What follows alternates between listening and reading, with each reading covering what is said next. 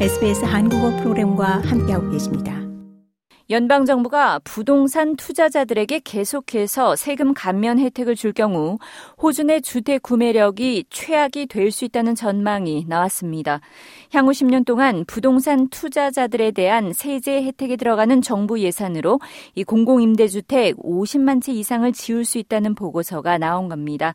호주의 주택 위기 종식을 위한 캠페인 에브리바디스 홈의 최근 보고서에 따르면 이 투자용 부동산에 세제 혜택을 부여하는 negative gearing 제도와 양도소득세에 2010년과 2033년 사이 이 연방 예산으로 지출되는 비용이 1조 달러의 4분의 1에 달하는 것으로 나타났습니다. 연방 정부는 주택 건축 부문 활성화를 약속하면서 향후 5년 동안 120만 개의 신규 주택을 공급하겠다는 포부를 드러낸 바 있습니다.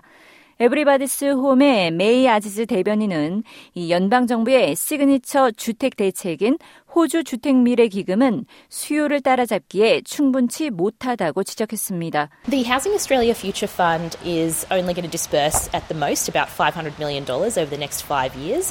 That is going to be 아지즈 대변인은 호주 주택 미래 기금으로 향후 5년 동안 이 기껏해야 5억 달러 가량이 투입될 뿐이며 민간 임대 시장과 투자자들에게 들어가는 액수에 비하면 전적으로 보잘것없는 액수라고 지적했습니다.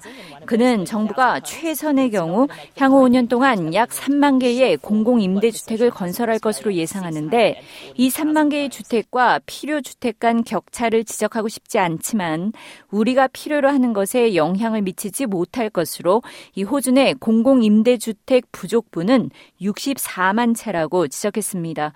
부동산 데이터 분석 업체 코로직에 따르면 2023년 임차료는 8.3% 상승했습니다.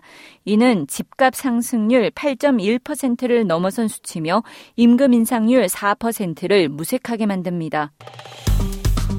좋아요, 공유, 댓글, SBS 한국어 프로그램의 페이스북을 팔로우해 주세요.